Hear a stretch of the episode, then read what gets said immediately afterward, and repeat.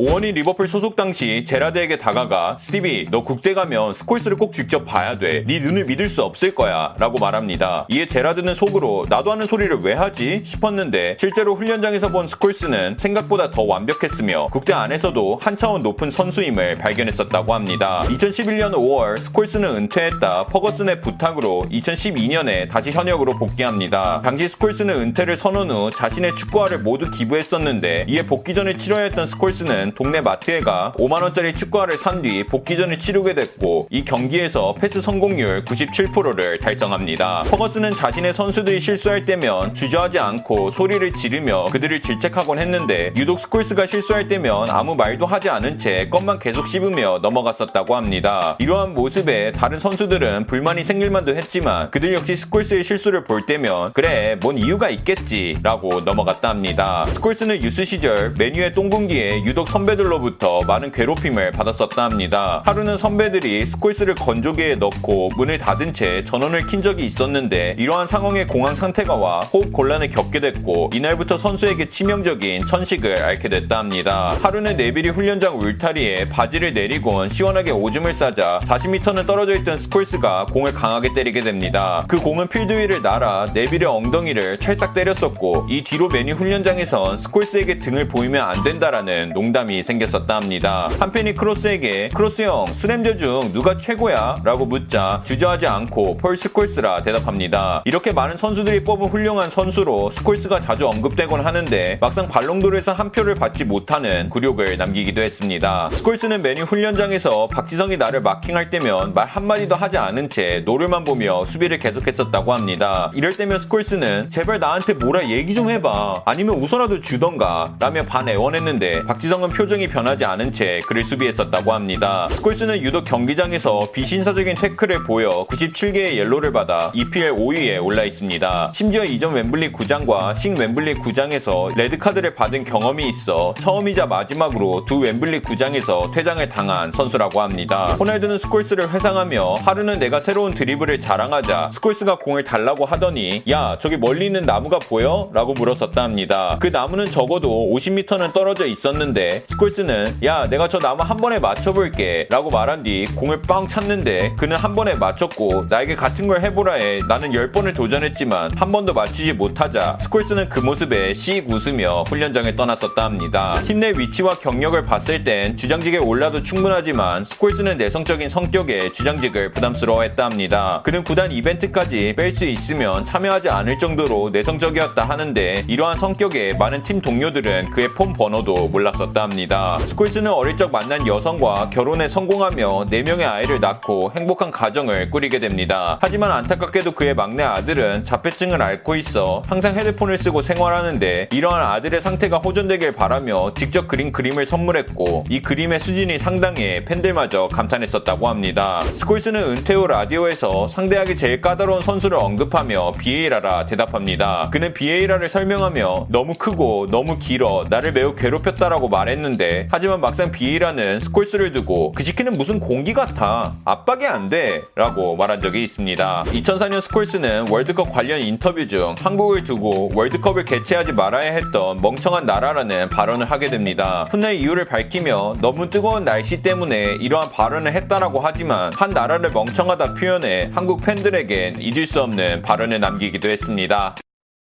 끝